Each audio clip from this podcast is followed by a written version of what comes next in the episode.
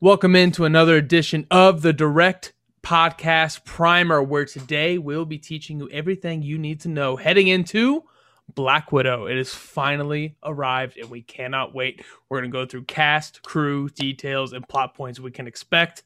Thanks for hanging with us.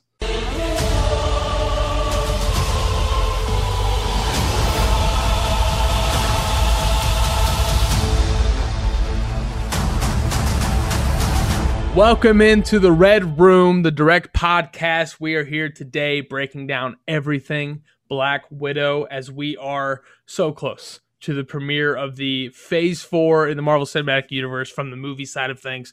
We're very excited. The ever-elusive Black Widow, Liam, it is here. Uh, I should introduce us, I guess. I'm your host, Mister Minutes, Matt Rimke, joined, as always, by King of the Hill, Liam Crowley, and for the first time ever on the Direct Podcast, joining us the entire episode as a guest host, editor-in-chief over at the direct dot com, Miss Pamela Gores. Pam, thank you so much for joining us. Thank you for having me, guys. I'm absolutely thrilled to be here as the Direct's Widow stan, as I like to call myself. You know, I feel like I'm a little bit of an expert, so I'm here to pitch in. This is great. Guys, for those listening who don't know, this is a big gun to get here on this show. Pam mm. does so many things at the Direct. She makes sure that all of our articles look nice and pristine before we hit send over on the direct dot com. She is the bones behind everything we do, and she is also the creator of the Direct Multiverse, Liam. Um, mm-hmm. Something that was started as a joke and has really, like, uh, there was an announcement today to two new members, uh, which is insane. Pam, I want to hear about the Direct Multiverse a little bit. Liam, I want to ask you, do you remember who we are in the multiverse? Oh, we're Sam and Bucky. And yes, I'm sir. Pretty sure, yes, sir. I'm pretty sure I'm Sam just because of the age gap. And we just, just Pam decided to make it hilarious and just gap us so. by ninety years or something. I think mm-hmm. so. And I, and I am the Direct's resident old man yelling at a wall. So it would make sense. uh, Pam, the multiverse, man, what, what goes into the thinking and assignments of those roles? Not as much as you probably are anticipated, I must say, because it really did start out as a joke. It was just a joke with WandaVision. And then I was like, wait, I can keep assigning roles to people. And everyone just seemed to really like it. And they thought it was hilarious. I'm like, let's just keep it going. And hey, like M C U's heading into the multiverse. So let's have a Direct Multiverse. Why not? Absolutely. A little peek behind the Slack channel there. Um, Pam, you, like you said, you're the resident Widow stan. Um, before we get into it, just overall thoughts. How excited are you to finally get this movie after almost two years of anticipation? I feel like I can't really properly articulate it is, is how excited I am. I mean, I've waited for this movie since I saw The Avengers in theaters in twenty twelve. That was my first M C U movie, and I, I fell in love with Nat. And I mean, God, here we are almost, you know, a full ten years later after that. And, you know, I, I do think there were moments where my excitement, you know, peaked and dipped, of course, throughout this long stretch. But now that we're finally here, it is definitely at an all-time high. So I can't wait. Yeah, it's super exciting. Liam, she mentioned that her excitement peaked and dipped throughout this journey. You've talked a lot about how this movie was hurt more by the pandemic probably than any other film, just because we saw our first trailer like, what, year, year and a half ago? So, you know, how are you feeling after this wild ride heading into Black Widow? I feel like the excitement isn't really going to hit me until like, you know, moments before the theater showing, just because it's coupled with the fact of so many delays, but also this being a prequel. So naturally, knowing that it's not, well, actually not knowing, because we don't know how much it's going to impact the current M C U timeline, um, but kind of going in with the expectation that it might not have a huge effect. My anticipation has dipped a little bit, but that's not, you know, a knock on the character, on the story whatsoever. Uh, I'm still just going to be stoked to be back in a theater for an M C U showing. Um, so obviously there are other Phase four titles that have more interest uh, on my side of things. Uh, you know, your Eternals, Doctor Strange, Multiverse of Madness, but this one is still high up there. You know, it's it's one of our our uh, Avengers O Gs, and mm-hmm. you know, we don't have much moments, or we don't know how much moments we have left with the the core six. So definitely going to cherish this uh, when we get to finally see it in theaters. It's fantastic. I I am um, obviously I love Black Widow in the M C U, but Scarlett Johansson, I've had a weird obsession with her ever since Home Alone three. Yeah, I said it. Um, Whoa, so, what a call! Yeah. yeah. Yeah. So, um, I mean, she's just an incredible actress, and she has dedicated so much passion to the M C U, even though never leading a project by herself. Finally, you know, a tribute to Natasha, a tribute to Black Widow, but also a tribute to ScarJo. Very exciting stuff. So, uh, let's dive right into it. Uh, you know, um, you know, Liam, this movie is kind of the, the spearheader for the movie theater versus streaming, you know, debate, problem, whatever you want to call it, over the last year or two. So, you know, tell us about, you know, how we're all going to be able to watch Black Widow.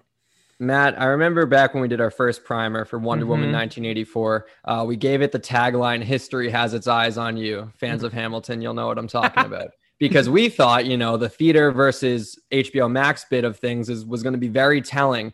And it really wasn't, because not a lot of theaters were open, and H B O Max not having any additional fees didn't really dictate uh, how much money this movie made uh, streaming versus in theaters.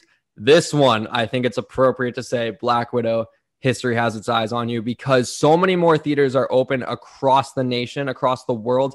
And on top of that, if you're going to see this on streaming, you have to pay uh, the Disney Plus subscription plus an additional thirty dollars fee. So when July ninth rolls around, a, a week from this upcoming Friday, you will, uh, will have the choice to see it in theaters or on streaming, but you have to pay a pretty penny regardless. So this movie is going to be very telling towards how, uh, how I guess, interested people are to get back into theaters, how willing they are, um, and also, you know, how much people enjoy the home viewing experience more. So Wonder Woman, we might have botched a little bit, but this time, Black Widow, I'm confident to say it. History has its eyes on you.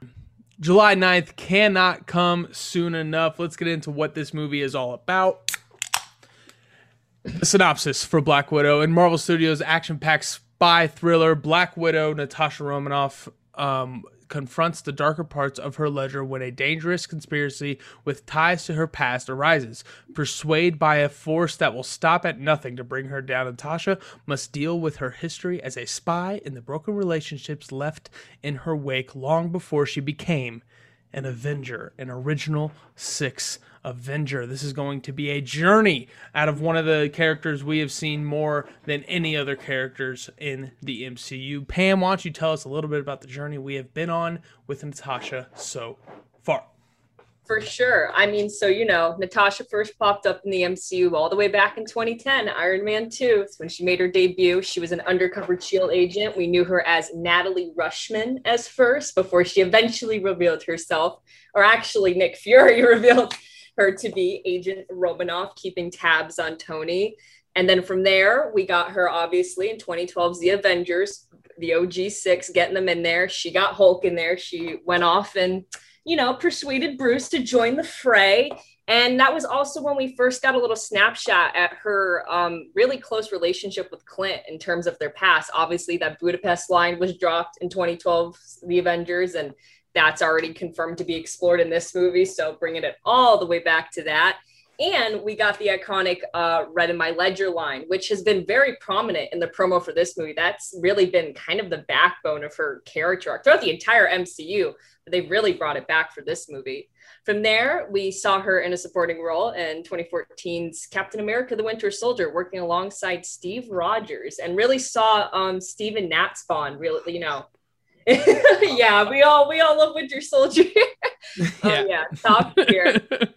Yeah, you know, really saw some sort of like really close bond, and I think ScarJo just touched on this in a recent interview, saying like it's very brother sister, very tight knit between them. Um, she revealed uh, not only all of SHIELD and Hydra's information to the world in Winter Soldier, but her own. And you know, she's got a very long and sketchy history, which this movie is supposed to kind of go into. And then, you know, she did that, and then she told Congress to kiss her ass and just walked out of the courtroom like it was no one else's business, solidifying her true bad bitch status, in my opinion. Let's go, Pam. Let's go. And then, not long, one year later, she pops up again, Age of Ultron, you know, fighting with the team. Uh, we start getting the Nat-Bruce relationship in that one, which I think took everyone uh, a little aback by the time uh, when it came out. But, uh, you know, it's... it's It's there. That's all I'll go into. But um, yeah, started forming that. And we got a Red Room flashback. So another little glimpse into her past, but obviously nothing fully explored. Obviously, she she revealed that, you know, she had been sterilized. That was part of her Red Room training. Couldn't have children, would get in the way of her line of work.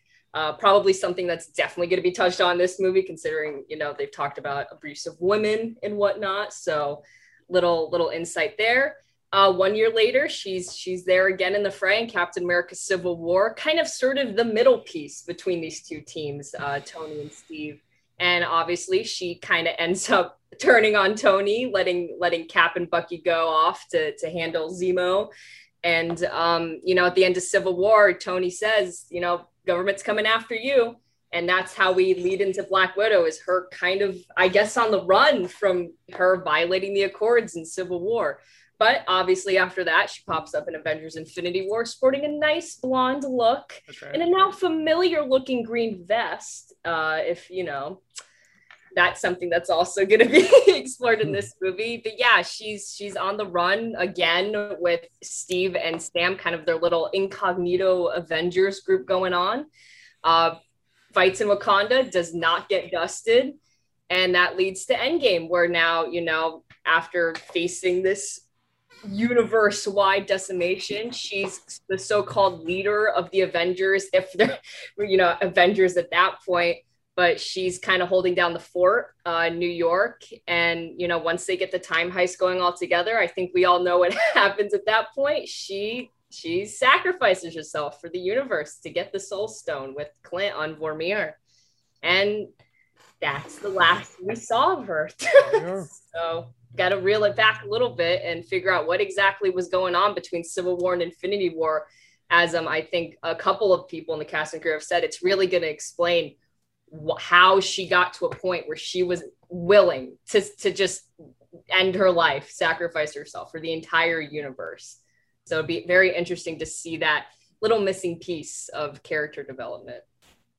That is, I mean, what a ride for Natasha, right? I mean, so many, I mean, starting off as such a fun, just, uh, you know, the, the super spy, secret agent, um, you know, bit from Iron Man two, when she came in as a Stark assistant, and then, you know, heel turn. She's just, you know, been playing you all this time to turn into the leader of the Avengers. I mean, what a great character arc, you know, at least from an achievement standpoint, right? I mean, she's she's come so far as a character from, you know, spy to Avenger, and this is go- hopefully a, an ode to that. So, you know, those are the details. That's what the story's about, and that's what the history of Black Widow is. Let's dive into the cast and crew. Leah, my favorite part of these primers. You know what I mean? I love just going through each character, talking about the actor, talking about the character, and seeing, you know, what we can expect from Black Widow. So let's start at the top, Liam. You know, ScarJo, Natasha Romanoff, aka aka aka the Black Widow in the Marvel Cinematic Universe.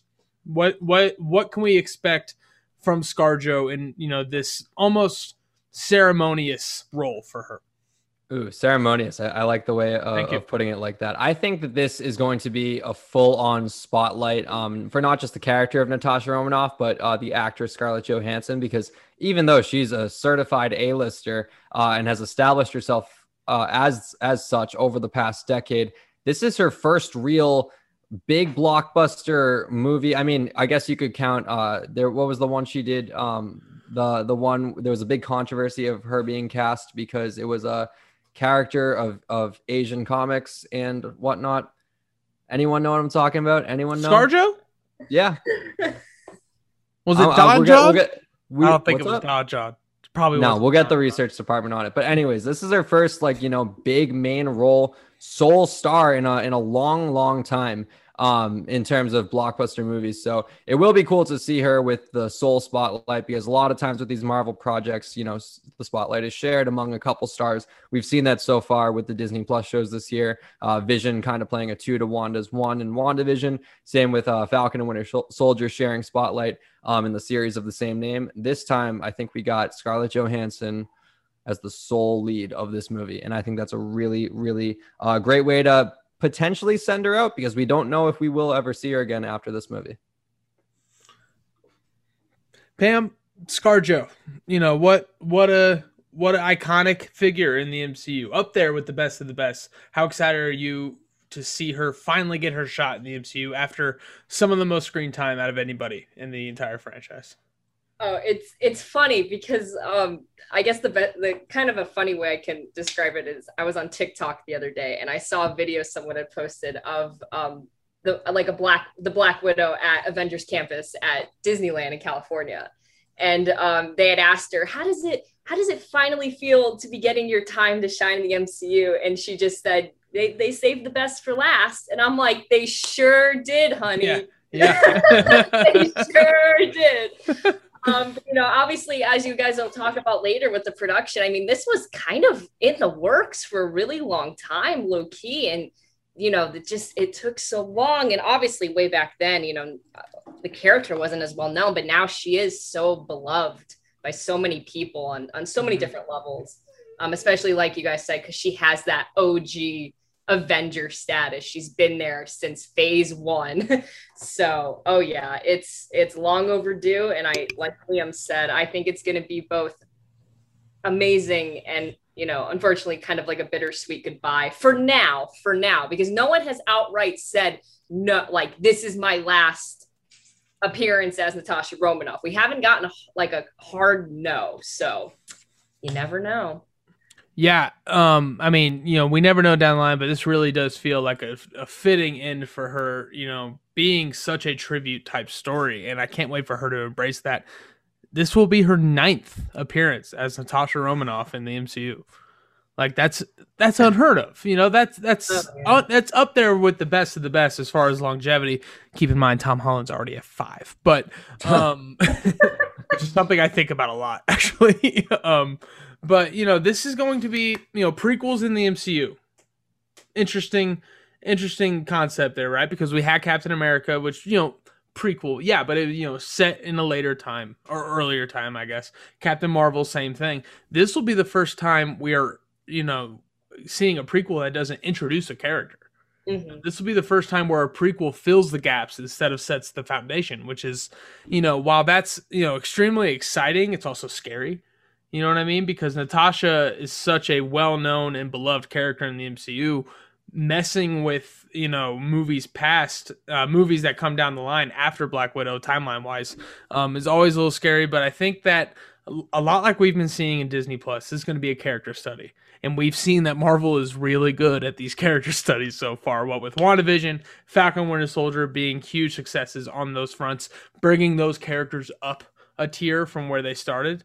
um Loki, you know, we we still don't really know how that's shaking out yet, but you know, Black Widow character study is something that can, you know, send her out on top is what I'm kind of thinking. I think Scarlett Johansson deserves that. Again, like I said earlier, she embraces this M C U lifestyle as much as any other actor. You know what I mean? She is with the fans. She is about Natasha. She cares about Natasha, and I think that's such a unique thing to see.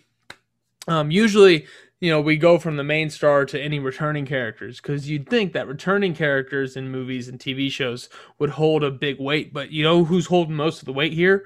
The new characters, the Romanoff family. Um, I can't wait to, you know, dive into that dynamic. But let's start at the top of the new characters list, and that's Florence Pugh coming in as Yelena Belova. I'm going to start this one off because, Liam, I don't remember the exact title of the draft. We've done too many of them at this point, but I believe I picked her to be like one of the biggest breakout stars in the M C U for phase four, at least this character of Yelena Belova. It was the and, phase four most anticipated new characters. Boom. Okay. Boom. So I think uh, Florence Pugh as Yelena here is going to really propel into a different stratosphere as far as not not just Hollywood fame, but this Yelena character is about to, you know, set the new stage for the Black Widow mantle. I'm really excited for Florence Pugh to get that role and, you know, be this kind of Black Widow B to Scarlett Johansson's Black Widow A. It's a great way to keep the mantle going. That's such a important thing in uh, Marvel stories, and we're going to see that a lot in Phase Four. This is going to be just another example, just like Cap Winter Soldier. Uh, Pam, Florence Pugh, rising star in Hollywood, Yelena Belova, rising star in Marvel Comics and Marvel Universes. How excited are we? Very. I mean, we've already heard from some of the reviews that have come out of the movie that people are really praising her. And like you said, she is a the un- incoming breakout star of the M C U. People are already calling her that. So I think she's going to have, even from the little clips we've seen, she seems funny. She seems witty, her character. I definitely think she's going to be a hit with audiences. Liam, uh, Florence Pugh, Yelena Belova, this is going to be, um, you know, one of the most anticipated characters going into this movie because we see a lot of down the line stuff for her. Um, what what are you looking for in this character and, you know, Florence Pugh's portrayal of her, and why is it the Russian accent? Ooh, that's a, a lot of great questions. I, I want to bring up the the down the line portion first because I'm most excited to see how she sets the foundation for her rumored slash reported role in Hawkeye later in the fall, because I'm a lot more uh, anticipated for Hawkeye than I feel like a, a lot of people are for whatever reason. I just, I like the grounded characters, and Clint Barton's someone who I definitely want to explore more of uh, his past, but also what went on when he was Ronin and everything. And the ties between uh, Belova and Barton, I think, could be very, very intriguing. Um, in terms of where she fits in and like the greater story and the Russian accent, It, it will be kind of interesting to see if she does end up losing it. I doubt she loses it this movie, but we've seen Wanda, you know, slowly lose her Sokovian um, over over the course of films and all that. So if she is going to play uh, kind of like, it's weird to say an American presence, but a lot of these films take place in the United States. So if she is going to end up joining the Avengers, Young Avengers, joining maybe even a Thunderbolts roster, and they're operating on U S soil, Uh, over the course of many films, I could see uh, that accent uh, subsiding slowly. But for now, I, I expect her to be Russian through and through uh, throughout this movie. Which is always exciting. You know, Russian accents always just make movies a little more tits, right? There's something about it. You know, there, there's an eeriness to it. And I love that. Um, that brings us to David Harbour. Speaking of, you know, Russian ties, you know, of Stranger Things fame, of Hellboy fame, of New Girl season two, drunk Elvis at Nick's dad's funeral fame. Of Suicide Squad fame. Yes. People forget. When, at the very beginning, when Enchantress is being introduced, he's one of the people in like that Congress room mm. going over. Oh my God. Yeah. I don't think I've forgotten a seed more than that seed.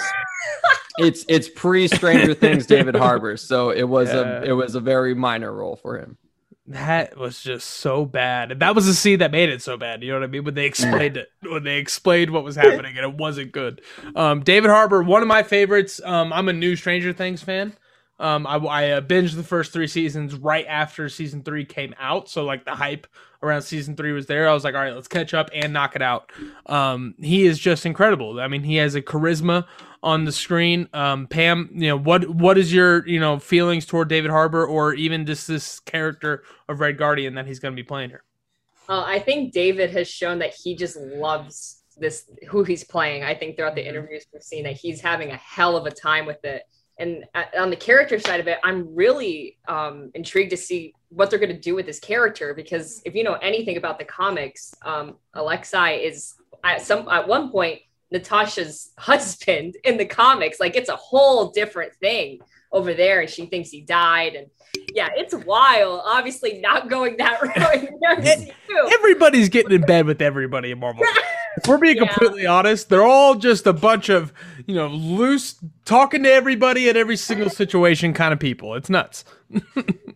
But either way, no, I think, um, and I'm really wondering what his future is going to look like after this movie, if he makes it out of it. You know, you never mm-hmm. know, um, but we'll see what happens. I think that it's going to be interesting just because they, and through, um, promotions and trailers and stuff, they've really set him up as Russian Captain America, which is, you know, it's what he is in the comics, and it makes a lot of sense. And, you know, we were almost guaranteed at least a throwaway line about that, but they really seem to be leaning into it. Um, I'm excited for the Captain America world building that could come with that. You know what I mean? How did the world respond to the super soldier? You know, and how did, you know, our enemies, you know, react to, you know, the Star-Spangled Man being who he was, you know, especially after the events of First Avenger, and then later down the line um, as an Avenger. Um, so, and but the only thing I got to say about David Harbour before we go to Liam, I love um, this guy as an actor because he brings a levity and humor organically in dramatic, tense situations. You know what I mean? Stranger Things is not a funny show. There are funny parts. The nostalgia really brings a lot of levity to it. Um, but David Harbour really just lightens a lot of different moments um, organically, and then can bring it right back down whenever he needs to, which is always something I love in actors, especially ones who look unique. Like David Harbour looks unique. You know what I mean? He doesn't look like a strapping Chris Evans, Liam Crowley type person. You know, he's he's he's got a he's got an interesting look about him, and he holds it really well. It's confident, and I love that. So while I'm excited to see him play Red Guardian, bummed that we couldn't find a more long-term role for him in the M C U, just because even if Red Guardian comes back, it's going to be sub, you know, supplementary at best.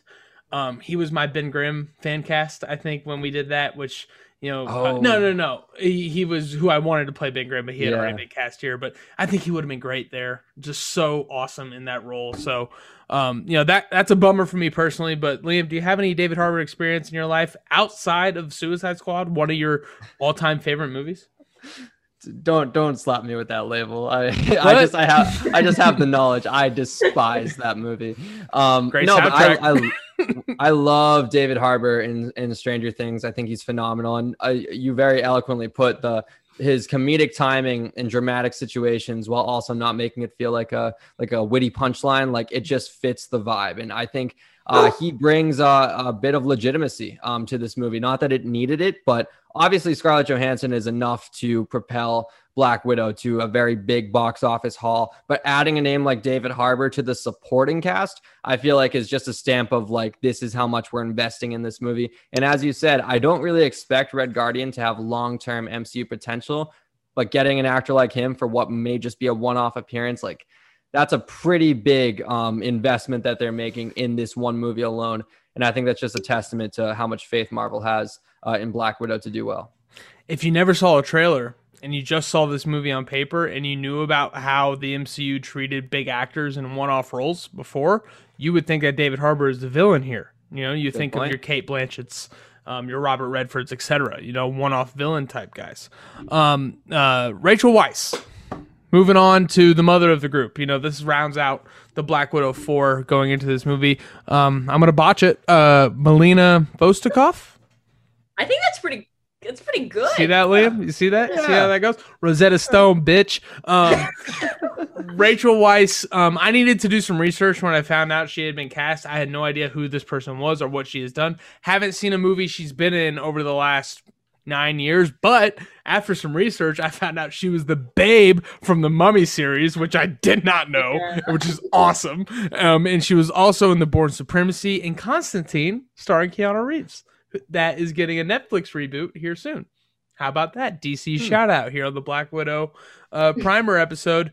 Um her character by name is also the Iron Maiden in comics, is a skin tight Iron Man type suit but with more evil intentions. I don't see them going that route just because Doctor Doom still has to happen, and we can't we can't spoil the skin tight armor stuff on uh Rachel Weisz, unfortunately. But um uh, uh the one thing I did find in my research of her comic character is one time she uh, got the jump on somebody and performed some very bad illegal things here in the United States and was on the run and was taken down by one James E. Wu in the comics. So I Jimmy thought you were going I thought you were going with a different James there for a second. Florence? yeah, yeah. No, no, no. Jimmy Woo, the, the more important James in the M C U. Um so am I saying Jimmy Woo's going to show up in this movie? No. Would it be awesome? Yeah. That would be amazing. Yeah. Where is he? Where is he after Ant-Man, before Ant-Man and the Wasp? We could find out right here.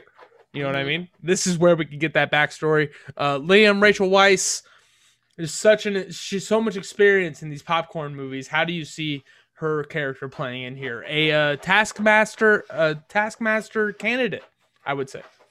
Uh, I I don't know if I buy that, only because of like the the stature of Taskmaster. Uh, sure. He seems a little bit tall. I say he, it might even be a she. Um, he seems Big a little bit taller, a little bit stockier. Um, but man, Rachel Weisz, Melina Vostokoff, I think she's kind of number one candidate to die in this movie. I yep. don't think they necessarily kill off David Harbour. I think they yep. would save him for a future movie. Um, if like, you know, in a supporting role. Unfortunately though, I feel like the mother figure being brought in kind of is just setting her up for doom. So I completely agree. I was going to bring that up later, but yeah. So I think somebody has to die here, and I think she's the number one candidate. Uh, Pam, do you have any thoughts or feelings toward you know, Rachel Weisz going in as Melina Vostokoff? I love Rachel Weisz. I recently rewatched both of the Mummy movies, and I'm just in love with her and her talents. And I mean, com- compared to her character in that movie, like Melina, like this is a complete one eighty in terms of just the type of character she's playing. So I think it's going to be really interesting to see what she does with it. And, you know, maybe, maybe they're not going to go the Iron Maiden route, but maybe just a hint of it, alluding to it, maybe a prop in the background that we'll have to put on a, put on a, you know, Easter egg list at the direct dot com. Um, noted, noted. noted. Yeah, we'll see. I don't know. I thought maybe in one of the trailers, someone had, had saw something in the background, but you know, it's been so long. I can't quite recall. So yeah, but in terms, you know, in terms of her biting the dust, I have to agree. It's just unfortunately, but I feel like you've got this whole family dynamic set up. Someone's got to go, right? At some point, there's got to be some sort of emotional trigger. So yeah, it could be her. one hundred percent. Um, you know, it's it's it's unfortunate that, but that does feel like the vibe of this movie. You know what I mean? There needs to be stakes. There needs to be stakes at some point. We know Natasha doesn't die. Who are those stakes going to fall on? And I feel like Rachel might have that move. Um, O T, was that was that his first name? Is that what we're that's doing? What he, that's what he goes yeah. by on the wiki. So yeah. Never seen that. Going to be honest. Uh, yeah, and it's O J, not, it's, but like that stands for something. Yeah, it's not a period though either. It's a dash. A dash. O-dash T. That's what I'm yeah. saying. Like, and that's how it's stylized too. So this guy sounds like a Star Wars character. He really does. Like. O T. Fagbenle. Like, like, I can see that being a Star Wars character. But um, he is set to play Rick Mason. I know next to nothing about this character, other than um, what uh, Marvel fandom uh, put on the uh, uh, little description. And let me read this to you guys. Oh, God. A mercenary who specialized in non-lethal handling of superhumans. Sounds like a badass, right? Like somebody who can handle superhumans uh, non-lethally. Um, this this is uh, the number one Taskmaster candidate, just because this guy has a role. He's on the poster, but um, you know, we we don't know anything about the character, so he must be the bad guy, right? I see him as the number one Taskmaster red herring. You know, the guy that the suspenseful music's going to play for the first three-fourths of the movie and then the last fourth of the movie. Oh, my gosh. Just like in Detective Pikachu, when we thought the son was the bad guy the whole time. But then it turns out that it was actually the father and the son had been in the closet. And a ditto was playing the son throughout the entirety of the movie. That's why they put the sunglasses on to block the ditto dot eyes. Just like that. Um, what do we think of Rick Mason and uh, Fagbenle in this movie? Um, and you know what? Let's throw in uh, Ray Winstone, the... the perceived uh, leader of the Red Room here as well. Just get it moving. Yeah, Rick Mason, again, just one of the most generic character names you could have mm-hmm. had. Um, obviously, he comes from the comics, so it's not like they made it up just for this movie. But I do see him as number one candidate for Taskmaster, but I feel like he'd just be a little too obvious. And after coming off the the big, oh, who is the power broker? It, it's Sharon Carter, and that just getting reaffirmed. I, I I would be a little let down if Rick Mason ends up being Taskmaster. Um, and I feel like he's also just a victim of having a promotional campaign that's lasted eighteen months because yep. people have kind of pieced shit together over the course of a year and a half. But regardless, he's also uh, rumored to be kind of a love interest for Black Widow, Scarlett Johansson. Um, so I think he kind of plays a couple different roles in this movie, mm-hmm. obviously staying as the same character, but he kind of operates in a lot of different emotions. And we could leave this movie uh, with him uh, being talked about quite a bit, but we could also just not talk about him at all if he ends up being pretty inconsequential. Sounds like a character who's here to move the plot along. Yeah, a little bit, you know what I mean? Which is fine. Movies need that. And, um, you know, with a movie full of un characters we've never met before, you know, you're going to run into these situations. Um, Pam, Ray Winstone playing Dracoff, who we've seen in the trailers as kind of the head of the Red Room and kind of the maybe the uh, puppet master behind what Taskmaster is doing.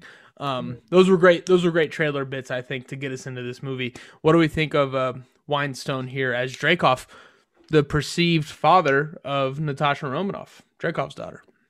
Yeah, I mean, obviously playing a really big part of Natasha's past here in terms of just, you know, is he actually her father and the Red Room and who knows what's going on there. And um, I've, I think I've even heard some inklings that he's got something to do with obviously what happened in Budapest, which, you know, we're going to find out about Budapest. In this movie. Yeah, Budapest. So yeah, I don't really know the capacity of of you know how, what we're gonna see out of him in this movie. I think there's been one like very brief shot of him, like like mm-hmm. talking to Taskmaster, like bring her home. I think that's like the only really thing we've seen of him. Yeah. Um. So I'm gonna be curious to see just how much of a presence he has, and you know, is it mainly going to be flashbacks or present day? Is he going to be lurking in the background? Is he going to pop out in a post-credit scene and suddenly we're all going to realize he's going to have a way bigger role in all of this than we anticipated? Um, I don't know, but yeah, and I, I'm definitely looking forward to see if, you know, Natasha confronts him at, at some point directly in this movie, because I think that's going to unleash a whole whirlwind of emotions for her, so... That'll be interesting. Can't wait to see it, guys. Quickly, um, I just want to get, you know, Taskmaster. You know, he's a he's a Marvel Comics legend as a antagonist. Um, he had a great run in the Spider-Man video games lately, um, as kind of the main bad guy in those. Uh, not main guy, the B-plot bad guy in those, which is always fun in those video games. Do we guys? Do you, how excited are you guys for Taskmaster to be in the M C U? What's it like seeing him, um, you know, in a prequel? Um, knowing probably he's not going to die, just because you can't waste a character like this on a one-off. I'm so stoked for Taskmaster. Mm-hmm. Uh, I love, I love a good hand-to-hand combat uh, bad guy, and to see him mimicking uh, fighting styles that are so familiar. We've seen from the trailer. Uh, he's got, you know, some cat poses with his shield. He's got some Black Panther claws, and people have also pointed out uh, some Spider-Man comparisons too. And if that's what they're giving us on the surface level in the trailers, right. I cannot wait to dive into all of his different, you know, fighting styles, what he's going to pull out of his arsenal. That's a feature article in the making right there. So Taskmaster, I cannot wait. And I'll give a quick prediction for who he ends up being. Aldrich Killian. I am the Mandarin. Um, the Pam, real Mandarin. Pam, what um, is it with Aldrich Killian lately? Yeah. I don't know. I just love Aldrich Killian. Did you watch Iron Man three recently? Maybe. Yeah, okay. There it is. There it is. Pam, Taskmaster, what are we thinking? Uh, story-wise, action-wise, whatever you got. Um, action-wise, I think it's going to be really cool how they explain, because at least from what we've seen from teasers and trailers, it's a lot of it's tech-based. He's like, an, you know, really analyzing through tech and picking up, you know, the abilities that wow, way. Where okay. Comics, it's it's mostly, you know, it's. It's all in the head. Yeah, like it's all it's mental. It's he just he has this ability to be able to mimic it. Um, I, I like I, I remember I think we were talking about, you know, once again, a little behind the scenes in our in our Slack, talking about, you know, comparisons to some Tony Stark tech and whatnot. So we'll see. Let's be um, definitely think, though, like you said, like Rick Mason is the red herring. I, I really at this point, I really doubt it'll be uh, Rick. I just I think they're maybe trying to make it a little too obvious. But then again, you know, Sharon Carter, power broker, who. Who knows what they're thinking? Who knows what Mister Feige is thinking? So, um, we'll yeah. see. That just really wasn't very good. Um, uh, pr- predictions for Taskmaster. I want to say J- uh, Bucky Barnes, just because that's really interesting and awesome oh, one, right? Don't even get me like stupid. how how awesome would that be? But that, you know, like I said earlier, that does kind of cancel him out for future projects. And I think that Taskmaster is a top level utilitarian bad guy to use moving forward, you know, like a muscle. Um, and just the extended chat of him with his therapist. I had a little calm in Wakanda. Well, also I was assassinating Russians on and mm-hmm. on the side. And, no, it was it was a pretty peaceful two years in Wakanda, except when I, you know, was a merciless assassin with a different identity. You see, I would never ruin the Wakanda stuff that we got in the Falcon and Winter Soldier. So, you know, that was the best part of the show. Um, I will say one comic, l- little comic knowledge I'm bringing to the table here. Um, Taskmaster, mutant in the Marvel Comics. That's how he is able to. Um, it's it's it's called a f- uh, physiological photogenic memory kind of thing. You know, like that's his power. You know, he can he can memorize movements, um, f- like a photographic memory. So. X-Men theories every single project in phase four, yeah? like like that's probably the case. Um, so in returning characters, I'm going to group these first two together. William Hurt, seen in the trailers, returning as Thunderbolt Ross.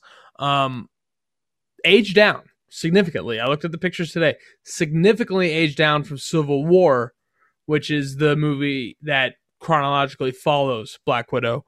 Um, also, Queen Julia Julia Louis-Dreyfus is set to, rumored to return as Valentina Allegra de Fontaine. Um, is that rumored? Is that confirmed, Liam? It's still rumored right now, but okay. I feel like it's like ninety percent. So here's William Hurt and Julia Louis-Dreyfus as uh, Allegra de Fontaine and Thaddeus Ross. These are the two Thunderbolts, Dark Avengers. You know, like, you know, if there's a bad guy in the M C U, we expect one of these two to show up in a movie, right? Um, what do we think of these two returning? We know William Hurt's coming back. We don't know about J L D. Um, you know, L- Yel- Yelena Belova has Thunderbolt ties galore. Like, other than Baron Zemo, she's the most prominent Thunderbolt in the comics. Uh, Pam, what are we expecting out of these two if J L D returns, or at least about William Hurt, who we know is coming back as a younger version of himself? I honestly think Ross isn't going to play too big a role. I feel like he's going to be there in the beginning because it's got to pick up right where Civil War left off. She's on the run from the Accord. You know, he's hunted her down because of that. I really don't think he's going to, you know, be popping up all too much. I think at the beginning and maybe at the end when, when you know, she, so I, I can only imagine the end of the movie is going to have some tie into her eventually, you know, meeting up with, with uh, Steve and Sam. Um, but I don't really think he's going to be there too much. Uh, as for Val, who, you know, I read a whole feature article on her. We love her. Um, I Pammy features. How about that? Mm-hmm. I feel like I... I feel like she might just be kind of like a post-credit appearance or something like that. You know what I mean? I don't think she she's going to be in the movie. I think it'll be a post-credit thing with maybe her and Yelena, um, but really nothing more than that. A lot of opportunity for Val's character to skyrocket as far as, you know, lore, right? Like, you know, we saw her in Falcon and Winter Soldier in such a one-off capacity, it felt like. And, you know, we knew because J L D is so good, we knew everything we needed to know about her right away because the acting was there, you know, as far as personality. But like her motives and stuff can really be built here in a big way if she does show up, um, especially if Thunderbolt Ross is there. Liam, Thunderbolts, man. I mean, when, when are we going to finally get some like confirmation that something's happening other than what we got from John Walker? You know, so many pieces in play. Abomination, John Walker. You know, is, is Yelena that next piece? With I, these two. I definitely think she is the next piece. And considering, you know, the sequential order of things, I think that she is the first piece uh, of this puzzle. Hey. And William Hurt's William nice. Hurt's uh, position in this movie of being so de-aged also raises such an interesting question of why is he de-aged if this movie was shot like four years after Civil War? Like, I don't think he he's changed that much over the course of four years. So my kind of out there prediction, I think he could be playing a role similar to how Obadiah Stane was kind of involved with the Ten Rings. Tony! Maybe, maybe Thaddeus Ross has some ties with the Red Room, and he's maybe been breeding these assassins and working in there. That's that's kind of my Yo. out there prediction. Just for the fact that he's been so de-aged. Like, what is a younger Thunderbolt? Uh, Thunderbolt. Thunderbolt Ross. Though, to come, Thunderbolt Ross. What what is a younger Thaddeus Ross doing in this movie? Possibly look. He looks even younger than Incredible Hulk days, mm-hmm. which raises so many questions. It's hard. William Hurt's so skinny now. You know what I mean? He was all big and buff and making mm. war movies back then, um, or at least coming off that. Give me the scene from Iron Man where Obadiah gets out of that car, and you know it turns out he was behind the the. terrorist attack the entire time. Give me that with Thaddeus, Thaddeus Ross here. That'd be awesome. Mm. Um, so, uh, man, I said an hour, didn't I? Uh, Kate Shortland, director of this one. Um, I'm going to be honest. I'm going to throw it to you two for this. If you got anything, I have never seen anything she's done, but that is kind of the trend with Marvel Studios. Somersault, Lore, and Berlin Syndrome is uh, what she's known for on IMDb. One note that I did pull from interviews that I want you guys to kind of talk about here. ScarJo was kind of out on the idea of a Black Widow prequel just because the Endgame uh, finish was so amazing and emotional, and you know that was a cry moment for everybody in theater. She wanted to go out like that. It wasn't until she met face-to-face with Shortland, and Shortland gave her her in-person pitch for what the Black Widow movie is, and then ScarJo got in here. Um, what does that make us feel from a confidence standpoint from for Kate Shortland here?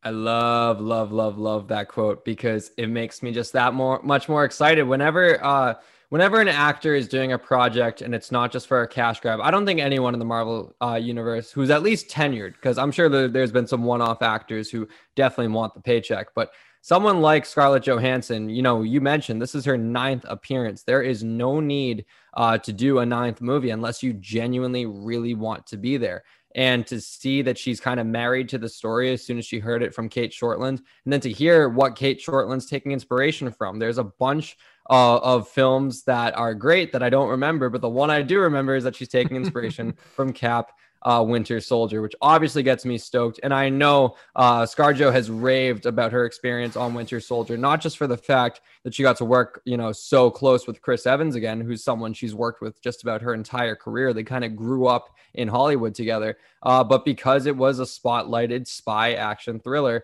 uh, which can occasionally get lost in the shuffle in the big ensemble movies. Now that we're going back uh, to those roots, I think that's a very big indication of uh, what Kate Shortland's going to try to accomplish here. Pam, Shortland kind of comes from that Russo brothers uh, tree of directors here, starting on television and making her debut in film in the Marvel Cinematic Universe. Um, do you think, you know, she brings any quirkiness or even like uh, her own kind of tone to this? Because Winter Soldier is kind of what we default to when we think of the spy action thriller in the M C U now. Like, do you see Shortland bringing any sort of unique twist here? Oh, I'm sure. I mean, you know, yeah, definitely. It's been said it's going to have Winter Soldier vibes, but it doesn't mean it's going to be Winter Soldier. Mm-hmm. So I think she's, as most mo- new newfound Marvel directors do when they come into the fray, definitely her own unique fit, especially with this, you know, kind of Russian family dynamic. They're troubled, but they're, you know, from what we've seen, there, there there's a lot of humor to them too. I think it, it's going to be very heartfelt. It's going to be funny. It's going to be sad. It might be frustrating.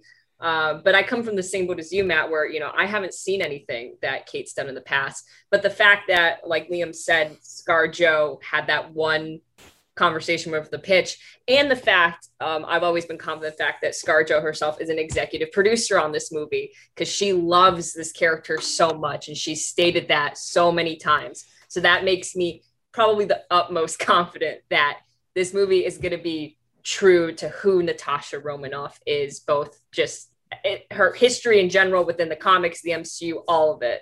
You know, it's it's got her stamp of approval, and with Kate by her side, you know, I yeah, they're gonna do it well either way. ScarJo is gonna make an absurd amount of money on this movie. She is going to be swimming in it. Shout out Colin Jost for, you know, getting a living life with ScarJo, man. That's my idol. Married to ScarJo, head writer of Saturday Night Live. Come on. Um, I think that, you know, Mission Impossible is the vibe I get action-wise. Not so much Winter Soldier, more Mission Impossible-y. But um, from a writing character chemistry standpoint, like you mentioned there, Pam, do you guys know who one of the writers is on this? Jack Schaefer. No shit. Oh, yeah. Yeah, yeah, of yeah. WandaVision fame. Mm-hmm. If that doesn't put this like excitement through the roof for you guys, we're on the wrong podcast, because we we Liam we spent what was it eight weeks eight weeks praising Jack Schaefer for just making us love every single word that everybody in that entire show was saying, other than the word boner. So I think that Jack Schaefer is going to bring a chemistry, a, uh, a charisma of relationships into this movie to balance out the action that looks insane, the set pieces here. Um, so I think Shortland and Schaefer, I think, are going to have a good run. Um, let's get into the timeline of this movie. What a ride it has been. Liam, take it away, my friend. All right, everyone strap in, because this has been the most chaotic Marvel project, not just not just film, not just T V, project as a whole ever in the thirteen-year M C U history. Let's flash back all the way to February two thousand four, when this film was first being rumbled uh, to get greenlit. Lionsgate acquired the film rights for Black Widow, uh, and in April of that year, announced that David Hayter was going to write and direct that film, with Marvel Studios' Avi Arad producing. Uh, never got off the ground as June two thousand six rolled around. Lionsgate dropped the project, and the rights reverted back to Marvel Studios. Hayter and Marvel tried to get another financier to develop the project, but Hayter, quote, never felt comfortable that we had found a place that was willing to take the movie and the characters seriously. This left Hayter heartbroken, but he hoped that the film would be made someday. Flash all the way forward to February twenty nineteen, and that someday finally sorta arrives. Ned Benson was brought on to rewrite the script for Black Widow. Uh, later in twenty nineteen, Florence Pugh was being looked at for the character of Yelena Belova. Uh, as early as late twenty eighteen is when she uh, initially entered negotiations, but Marvel pivoted away to look at other actresses, including Saoirse Ronan, which would have been very uh, an, a very interesting uh, switch if they were to make that casting. And I think in ten years, we might look at that as our Emily Blunt, Scarlett Johansson situation, what could have been, but we probably ended up with the right one. They really took the uh, twenty nineteen Best Supporting Actress class and really just started mining from that shit, right? Like, literally, yeah. That's, that's insane. That's exactly what it was, because Pugh uh, got the role, basically. Um, she had a bunch of other roles that she was known for, but her role in uh, Fighting With My Family, uh, a W W E movie focused on uh, former Divas champion Paige and her upbringing into professional wrestling. Her role uh, as the leading star of that movie was what convinced Marvel to pull the trigger and to cast her. Production, now we're getting started. May twenty nineteen, Ooh. Principal photography began in Norway. June twenty nineteen, production moves to Pinewood Studios over in London. July twenty nineteen, shooting took place in Surrey, England, under the working title of Blue Bayou. Filming continued throughout the summer of twenty nineteen and early fall in Atlanta, Morocco, and yes, Budapest, concluding on October sixth, twenty nineteen for an eighty-seven total day film shoot, just a little under three months. Marketing finally kicks off July twenty nineteen, a glimmer of hope on the horizon, ten months away from seeing Black Widow. The film was officially announced at San Diego Comic-Con with a May first, twenty twenty release date. Remember that. Footage from the first thirty days of production was exclusively shown to those in attendance at S D C C. December third, twenty nineteen, we got our first teaser trailer for this movie. January thirteenth, twenty twenty, a special look, extended look at the movie was released. February second, twenty twenty, the day that will live in infamy, the Super Bowl T V spot coupled with the Disney Plus sizzle. Those projects just never saw the light of day Greatest in that calendar year. March ninth, twenty twenty, just about three or four days before all shit hit the fan, the first official trailer was released, just about six weeks before it was set to hit theaters, which is tradition for Marvel marketing campaigns. April third, twenty twenty-one, we're flashing forward about thirteen months.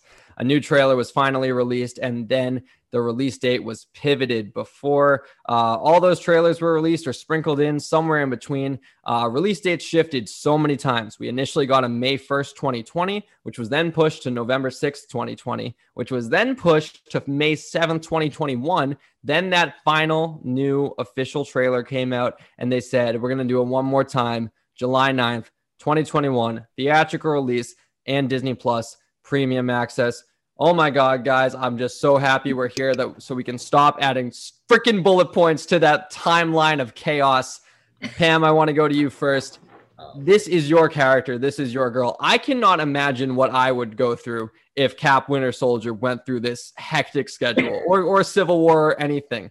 Uh, what has been your mindset over the past eighteen or so months, and how happy are you that we can finally say it's here? We got our girl. Oh yeah. I mean, like I said, it's it's hard to describe how happy I am, but it's kind of weird because it feels like an insane amount of time has passed, because it has, but it also feels like it went by really quickly, because I remember the day the first teaser trailer came out, that December third day, I woke up at six a.m. to take a final in one of my classes, and now I'm here, and like I've graduated college and I have a degree now, and I'm like, whoa, that was a lot of time, wasn't it? Um, Yeah, it's insane. And just hearing you go back through it, it, it really reminds me of just the chaos, you know, not, you know, Natasha fans like myself, M C U fans in general, comic book movie fans, you know, yeah. it's, it's, it's wild. And, you know, thank God we're in a place now where it is, you know, relatively safe to go to a theater if people want to, to go see this movie. Um, but oh my God. Yeah. It's, It's crazy. I can't imagine how the people at Marvel Studios feel about it, because I think the biggest um, downfall of this was just the marketing. You know, this movie's coming out in a little over a week, and you know, I've been out and about, and there's there's no merch out, because they came out with all the merch when when it was supposed to come out last May, November, last May, you know, that's when I, I got all my stuff, and now it's nowhere to be found because they, you know, they pushed it out already. So, you know, they got to kind of bounce back a little bit with that, I think, once this movie actually hits. But, oh, yeah, it's it's well, well awaited.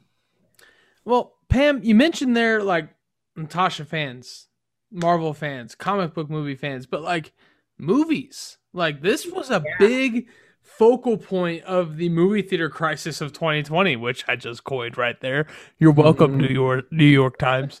Um, you know, to do what we love to do on this podcast and bring up Wonder Woman nineteen eighty-four, you know, we really talked about how that movie was a game changer as far as what the future of movies looks like, because they re- they did release it on H B O Max. I comfortably watched it on my couch on Christmas Day because my movie theater wasn't open. And that was an amazing experience. And I'm like, I'm weirdly getting emotional thinking about it, but like it was it was so great to see a comic book movie again. You know what I mean? And that, you know, first fifteen minutes being the Themyscira scene was like, oh my God, we're back kind of thing. And, you know, that movie was what it was. But it, before that, we were all kind of looking at Black Widow because if they weren't going to go on streaming, nobody was going to go on st- streaming. And that's kind of what made nineteen eighty-four such a big deal, because they made the move before Black Widow did.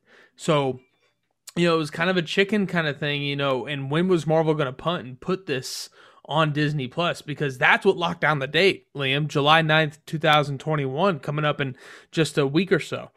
Um, that, like, if they didn't announce that it was going on Disney Plus as well, we would still kind of be wondering a little bit, right? Like, like we would still just kind of be sitting back a little bit. What is Shang-Chi going to look like? What is the Eternals going to look like? You know, this movie, you know, it being premium access on Disney Plus as well as in theaters, huge moment for the M C U because it solidified the release date for Marvel Studios. That makes me wonder what project immediately following Black Widow is going to be impacted by this movie, because they couldn't push it back any farther. You know, they couldn't wait another month or two for all the box office profit. You know, like what is it that made them punt this project onto Disney Plus? So I'm excited, don't get me wrong, but it's just so interesting that this was the maiden voyage movie, and at the end of the day, they put it on Disney Plus, which we could have got this movie, you know, half a year ago if they would have made that decision earlier, which is just crazy to think about. Um, so, you know, that's that's a wild ride that we went on for the release. Can we finally start talking about the plot of this movie? You know, we've been talking about the characters, we've been talking about the pieces, we've been talking about the foundation. I said an hour like an idiot. Um, and here we are, finally allowed to talk about the plot here. So where do we stand with Natasha? That's kind of the big thing, right? For anyone who doesn't know, we've said it a couple times in this podcast, this movie takes place in between the events of Captain America's Civil War, where Natasha turned on the American government, or the world government, I guess, right? Like, you know, yeah. You know, yeah, basically. Turned on the world government and said, screw you, I'm going to do what's right to me. And in between that and where we find her in Avengers Infinity War, where she's working with Cap's secret Aven- Avengers with a haircut and a blonde dye job, looking as good as ever. So as far as where we stand, guys, what what do we see from the on-the-run Natasha here? You know, like like that's going to be the vibe of the whole movie. Can't go out in public, you know, under the gun, very Ant-Man like feels, you know, with, you know, always in trouble kind of thing. Liam, what are you expecting from that standpoint as far as where we start? Or Pam, if you want to start, I don't know. Yeah, Pam, Pam, kick us off. Sure, yes, yeah. Pam. Get um, it, Pam. Yeah, you know, um, this is nothing new for Natasha. I mean, she's a spy. She has mm-hmm. been a spy for a very, very long time. You know, we've seen in the trailer, she's got a hell of a lot of identities, all these I D cards. Her being on the run isn't really anything new. At least, well, it might be new now because she's been with the Avengers for a while. She's kind of had a little bit of comfort, if you want to call it. But yeah, her being on the run and knowing how to blend into the shadows, I mean, it's who she is at her heart. It's what she was literally trained to do. Um, at the same time, though, I think she's going to be a little more shaken because she had this Avengers family that suddenly has just completely crumbled at this point in time. Um, so it really feels like the rug's been pulled out from under her a little bit. So I think she's going to be a little frazzled. You know, I'm really interested to see what is her next move now? Like, she's got to go on the run, but like, what is, what does that mean for her? Where, where is she going to go first? And, you know, where is it going to lead her? So I think we're going to see a familiar yet new side to her at the same time, at least at the beginning of this movie right away, picking up from when she flees New York. Right. Yeah, you, you mentioned the beginning. I'm fascinated to know where this movie starts, because I feel like it's pretty obvious she goes back to her family because it's a, a comfort blanket almost. It's all that she kind of has left. If all of her, you know, avenging friends are scattered across, you know, whether they're in prison or they have ankle monitors on, she's going to go back to what she knows, and that be her, her family in Russia. But how do we start this movie? How do we get to that part? Is is she walking around with her baseball cap and glasses on, you know, as a, as Marvel disguises go, just throughout and popping up uh, wherever? Or do we kick things off immediately with her going to Russia and her going back to something familiar? I, I'm kind of in the dark in that. And I, I genuinely love it, because if for as much as we feel like we know about this movie because of how long the promotional campaign has been going on for, and the fact that it's a prequel, to still be kept in the dark about some big plot elements, such as how we start, I think that's pretty cool. I always cringe a little bit when it happens, but um, do you think we're going to get like a voiceover kind of thing there at the beginning? Like, I was with the Avengers for four years or, you know, something like that. Like, like I, I hope it's not that, but like, do we get a recap? You know, do we get like a, for audiences who don't know, like, this is why I'm on the run. Like, do we get a Civil War recap here? Like, how much do the so- Sokovia Accords play into the beginning of this movie? I think that's a really interesting point you brought up there, Liam. How do we start? Like, how does this get going? Doesn't this kind of seem like a fan fiction movie? Like, how many times in, uh, I think of Harry Potter a lot here. Like, how many times have we thought, like, oh, that would be a great story to tell? Tell that story. Tell the story of Steve going back and giving away all the Infinity Stones. Tell the story of Sirius Black and that Griffin thing on their journeys throughout, you know, England, you know, in between uh, four and five uh, of the Harry Potter series. Like, this, this is, we're getting what happened to Natasha after she had to go on the run and before she met up with Cap. Does Sam Wilson make a cameo here? Because, like, you know, from a thread standpoint, we kind of have to end with Secret Avengers here, right? Like, or at least a nod to it. Like, hey, I'm going to go see some old friends and whatever, right? Like, like that kind of has, I know Liam just pops so hard just there. Like, like, like the mark, the mark level for Liam, if we get any sort of Captain America reference in this movie, is going to be insane, because Liam, I mean, that's where she ends up here on Team yeah. Cap. Like, like Secret Avengers. That's, that's such a crazy concept to think about. It's such an awesome story, but because this is an in-between two stories movie, we know Natasha dies on Vormir in Avengers Endgame. Back to what Liam said, someone's gonna die, right? Like, stakes have to be risen. This is still a movie. This is still a Disney movie that they're making, and they have to make it feel like a standalone in some respects. Someone has to go, or or someone has to be at risk of going, right? Because we're not going to feel stakes for Natasha here. It's inherent. And it's, and it's one of the biggest handicaps for this movie is we know Natasha's life really isn't at risk. We see her um, saving Wanda and Vision in Avengers Infinity War. What does this look like? It's, it's, it's going to be the biggest hurdle, I think, for this movie, but I'm excited to see how they handle it. Confident that they handle it well.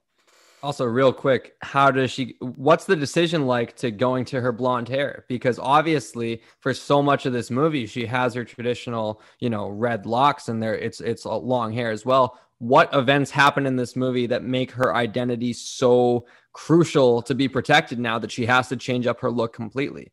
I think that's going to be a very interesting question. You mentioned, I mentioned how it's, it's impossible to think how we start this movie. I don't know how we end it, even yeah. though we know the book ends here. It, it's crazy.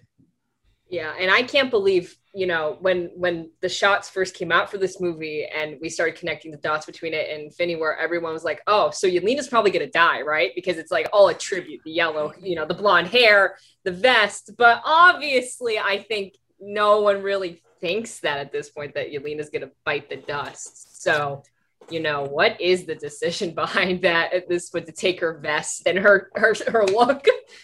The fake death game, though. Mm-hmm. You know what I mean? They're spies, dude. They're all spies. They're Russian spies. Nothing against our fans in Russia. Do we have any? Do people listen to us in Russia? I can check for you right now. We're we're prominent in the continent of Africa, but I don't know anything about uh, Russia as far as our fan base. So no offense, but in movies, they're the bad guys, right? Like like more often than not. What does this look like as far as a fake death situation? Because that brings me kind of my next point. What we know about the movie going to this, I I want to say based on trailers, based on these characters I know from the comics, and based on this being chronologically out of place, right? This has post-credit potential so high. I mean, like the idea that this being a tribute to Natasha Romanoff and Black Widow and Scarlett Johansson for the first two and a half hours. What's up? What's our Russian viewership look like? Uh, we got forty-seven total downloads across all of our episodes. Let's go! So, shout out Russia. Thank you guys shout for listening. Out. Thank you so much for listening to us. We appreciate you. And, we, and we're so excited you get some representation in the M C U finally. I've been calling for it. You know, I've been calling for Russian representation in the M C U. Um, what was I saying? Post credits, yeah. Post credits. What we know about this movie, you know, the, the situations they're going to be dealing with, taking down the Red Room, the Budapest thing, all that stuff. It all feels like a tribute to Natasha. For me, that says the post credits are going to be going to go so hard as far as future M C U stuff. Like they're going to slap, dude. Like this is going to be Disney Plus level. Like every post credit scene is going to be something amazing. I don't think we get a funny one here. I really don't, which has been kind of the staple of M C U movies. I think it's more Disney Plus style. We get two, you know, unlocking ones. What do we guys think about what we know about this movie going in from the trailers and, you know, just kind of the overall plot? What's going to kind of be the mission of this movie in your guys' eyes? Uh, Liam, let's go to you first. Sure. I mean, yeah, I, I the mission I feel is the most intriguing part, even though I mentioned how excited I am to learn about the beginning and end, um, because they say a conspiracy from her past. And, you know, I got red in my ledger. I think we're going to identify what that red is specifically. So, yeah, whatever this crazy conspiracy is that they've they've teased in the trailers in the sense that there's some mystery going on. We have no inkling of what exactly um, is the storyline here. Uh, that makes me excited, and yeah, I, I love unraveling a mystery, especially in a Mar- in a Marvel project. Pam? Yeah. I feel like, you know, there's a lot of conflicts going on in this movie. The Red Room, which is inherently tied to the Widows. Taskmaster, which is kind of tied to the Red Room as well, but I feel like it's kind of going to be a little bit separate. Her, Natasha, dealing with her past in terms of her family and any mistakes she's made, and yeah, I feel like it's a lot, but I feel like it's also all going to weave together pretty well because just as Natasha is a character, this is her past. All of this, all of this trouble and conflict is what makes her who she is in the M C U at this point. So I think it's going to be really interesting to see how the movie deals with all that. If, you know, if it's all resolved or if it's, you know, setting things up that things that need to be addressed in the future, like with Yelena, if she's going to have to take some of the aftermath of this, uh, mm-hmm. even so in future projects. It's, it's all, it's, it's a really open book, which is weird to think about because we, we know how Natasha's story ends, but because they're introducing so many new characters, so many new elements, that the open book comes in the overallness of this movie. You know, I really think if, you know, numbers guy, you know, the first thirty, forty percent of this movie, if they dedicate some time to really locking down the lore of the Red Room, the Black Widow program, all that stuff, like if they really lock that in, what a Black Widow is, how many are there, what are their capabilities, what is their reach as far as, you know, superhuman power levels, I guess I want to say, you know, it, it's situational. Situations are situational. But if they really lock down the Red Room lore, I really think that they can build off just that moving forward, kind of like Wakanda and the uh, Dora Milaje. You know, that's a very, you know, C plot aspect of the Black Panther movie, but they're able to build off it going forward in Falcon Winter Soldier and the upcoming Wakanda series. Um, and I really think that it's really interesting what they decide to focus on um, outside of Natasha here. Pam? Yeah, and, and going back to the Red Room, I mean, the, the widows themselves, the implications that could have, you know, if this program has still been running this entire time in the M C U, like, are they going to allude to, like, widows being in past projects and causing some shit? Like, you know, we had the all the Winter Soldiers in Civil War, and I mean, so who knows? That could be a whole other thing. I'm not the only Winter Soldier. I mean, come on, guys! Like, and also...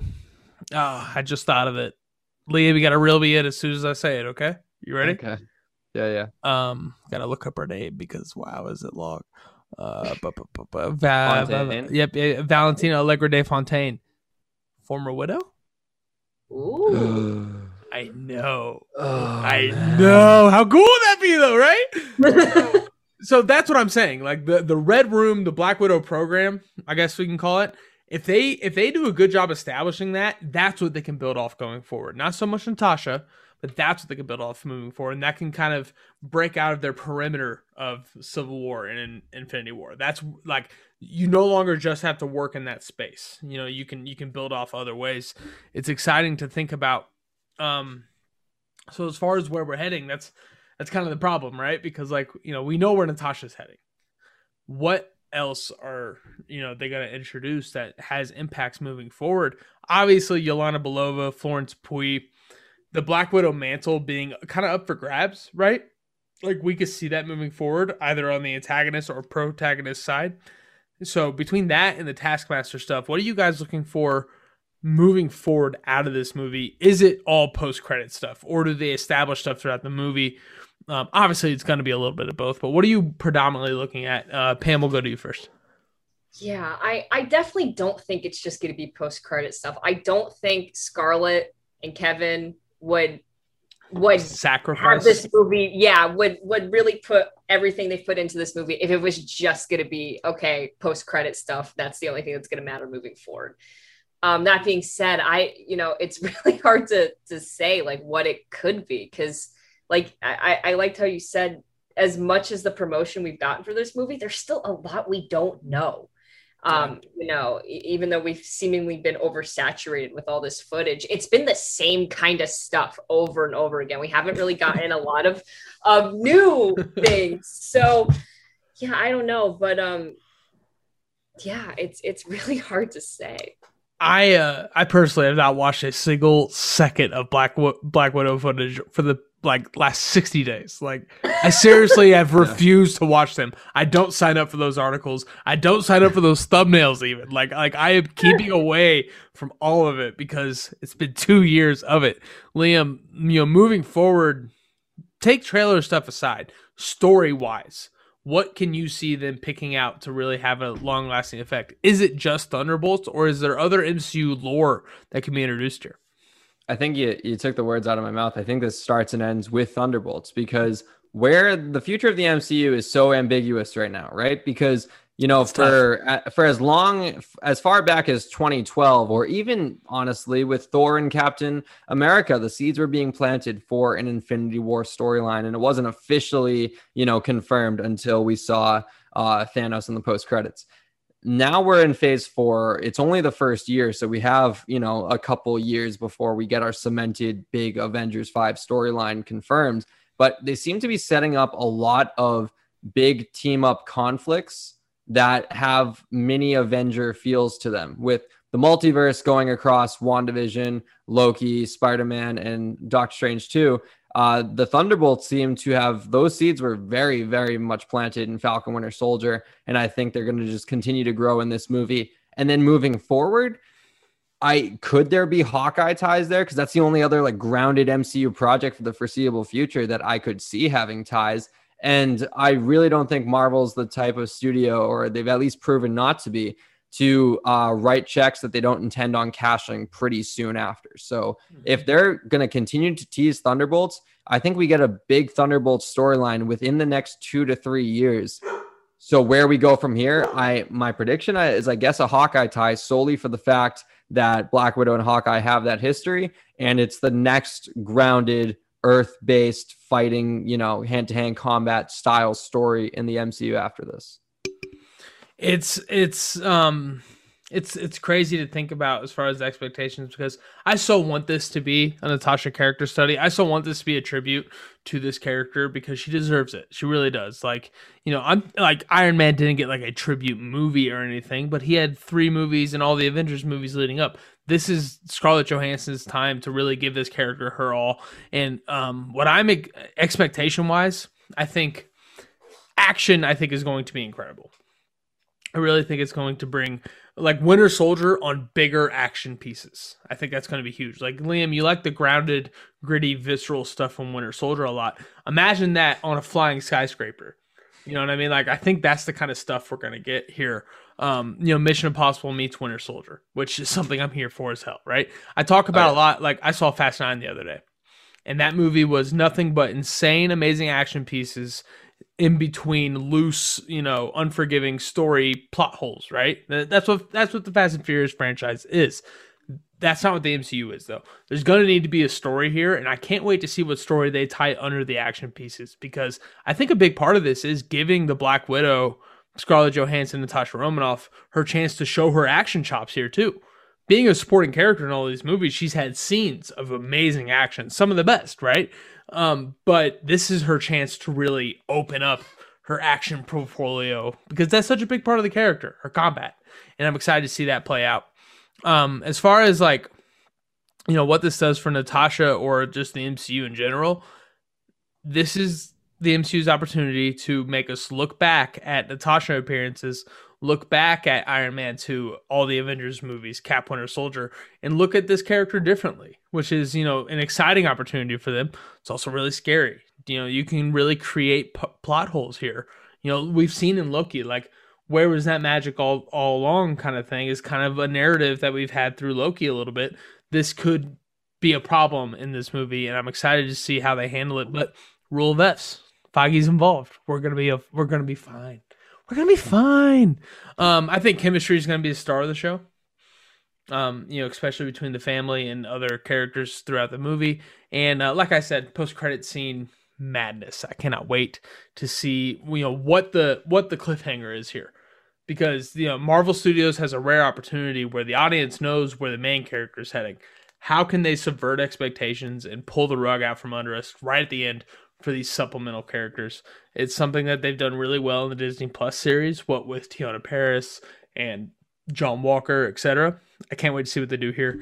And um, guys, that's Black Widow, man. We did it. We uh we went through the whole movie.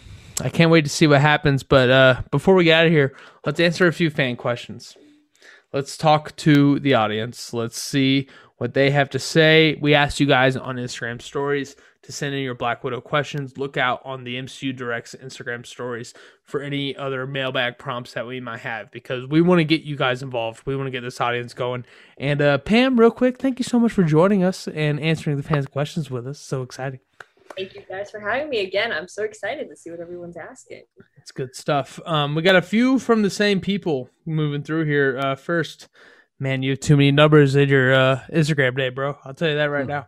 Uh, Delta Doc, too many numbers. Um, do you think Hawkeye will appear? First question, the most asked question by far. And my answer right off the top, you do not have a Black Widow story that is like the send-off for the Black Widow character, and you don't bring Clint Barton in. There's no way. There's no way he doesn't appear in some capacity, right? Like, like it would be a lesser movie if we didn't get some background on this relationship that has been so ambiguous. Uh, Pam, as a Black Widow stan, and I assume a Hawkeye fan. Oh, yep. Yeah. I would definitely call myself a Hawkeye stan as well. Do we see Clint Barton showing up here, and what kind of hair does he have? That's the real important question.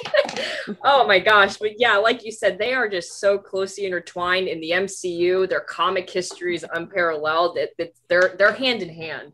I mean, the, the Budapest stuff alone that we know we're pretty much getting, he's got to be there. I mean, he knows what went down unless you told him a very detailed recount. I mean, it's pretty much a given that he was there.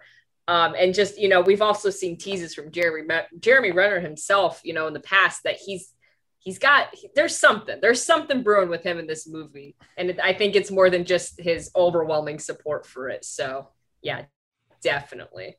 Liam, I went we, into this question. I was just going to say, I went into this question with the, with the mental note of, I really hope he is, but I don't think so, because we haven't seen anything or heard anything yet. And now, while Pam's talking about Budapest, I've conjured up this idea that we're going to not only get a Budapest flashback with Hawkeye and Black Widow, but they're going to be confronting a prime Winter Soldier in that foreign nation. And I've set myself up for disappointment regardless. Yeah. Um, but yeah, I, I do think Hawkeye is going to end up in this movie in just a brief scene.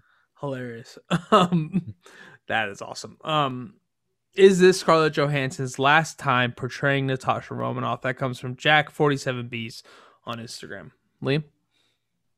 I, I'm going to say no, because I still believe that there is a future project within the next decade that Robert Downey Junior comes back. I believe Chris Evans comes back in whatever that two-film capacity he reportedly signed on for. Uh, I don't think anyone ever leaves the M C U forever. Um, I don't. I think their character can die in present-day storylines, but I think it would be remiss to say uh, Scarlett Johansson never returns in a flashback, in, in a dream sequence, in something. I do expect her to show up in at least one more project after this. And what kind of hair will she have?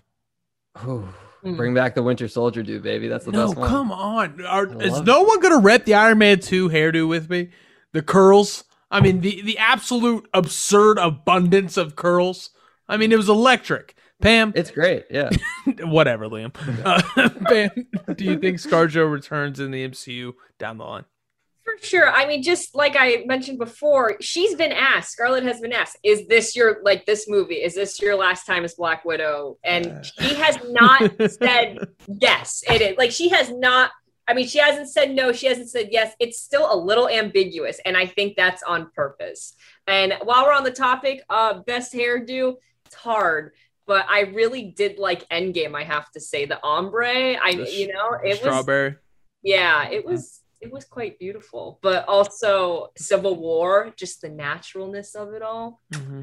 Very nice. How, how much it is hot. Um how much um does the crying eating a peanut butter jelly sandwich meme do for that hairstyle? You know what I mean? Like like oh, the most relatable moment in M C U history. Um I as far as will she return, I want to say no. I do. I, I want things to have finality to them in the M C U, but the problem is, and Liam, we talked about this on last week's episode. Um, we don't know how long the M C U is gonna go. Like, like twenty fifty is not out of reach, right? So it would be stupid to say no, never, right? Never gonna happen because there's gonna be an end to the M C U at some point, and at that end, they're going to be scraping the bottom of the barrel because that's what you do to make money in movies. Like, it's a business at some point. So I want to say no, but the returns we've seen in the M C U, I mean, Loki's getting his own show, guys. like, like, like multiple seasons of his own show, and he's died more than anybody.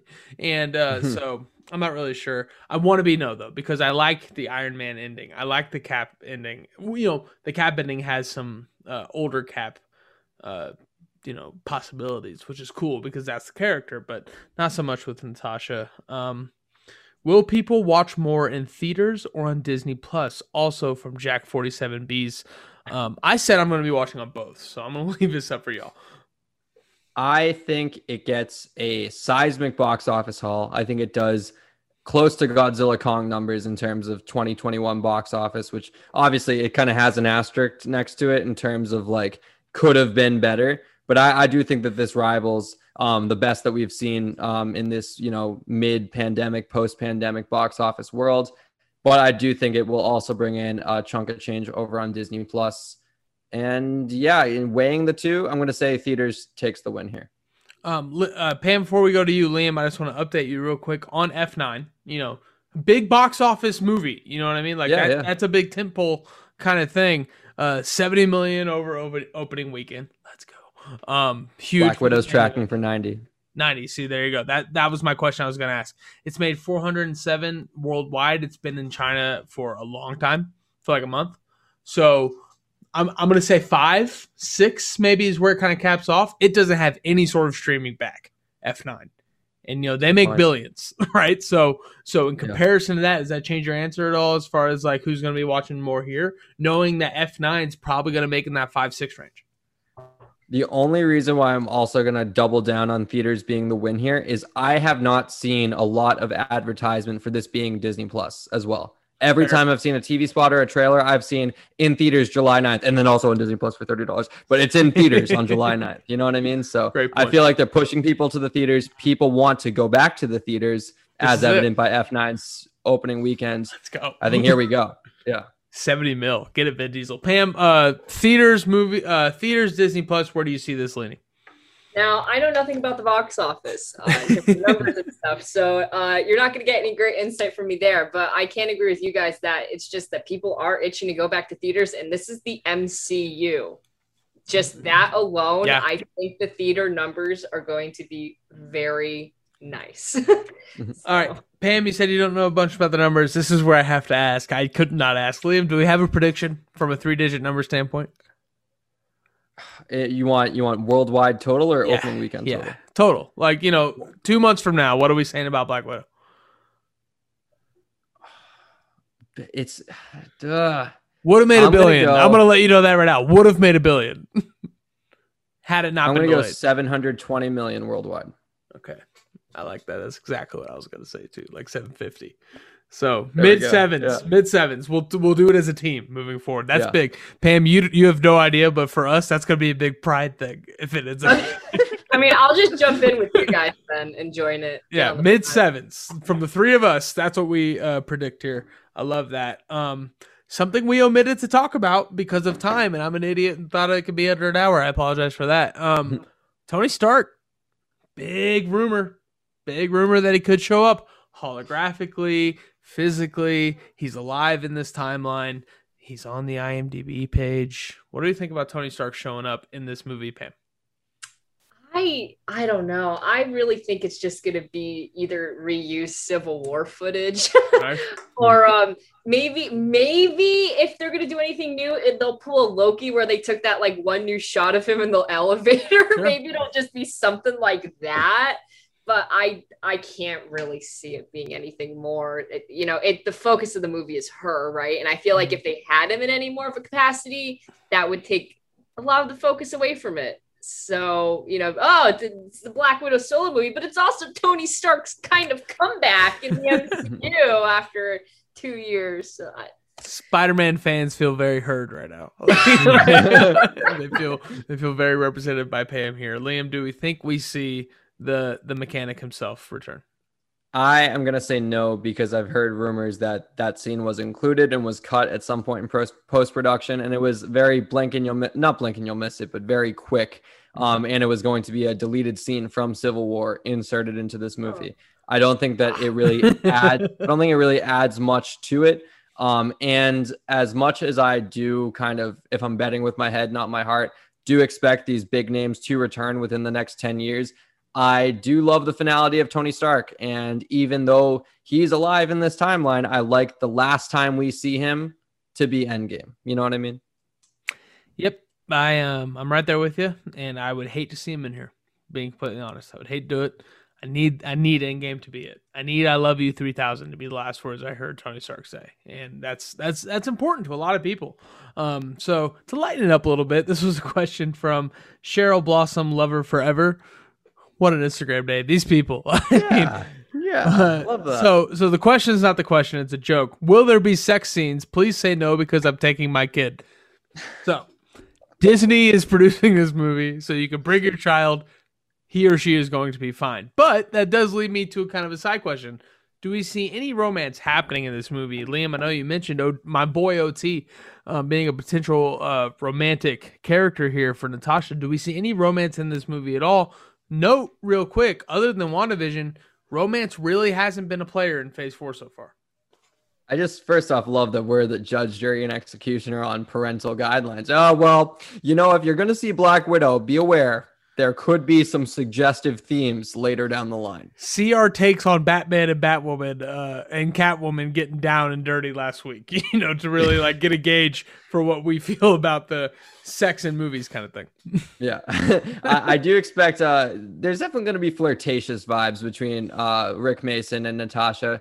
Uh, I would be surprised and all, honestly a little let down if there was a kiss, only because picturing in my head how it would be executed, it would right. feel very forced. Weird. And very like, oh, while Natasha was existing between Winter on uh, Civil War and Infinity War, she had like a little fling and then, you know, moved on. And like, I, I think you can tease it, but I, I would say don't execute it.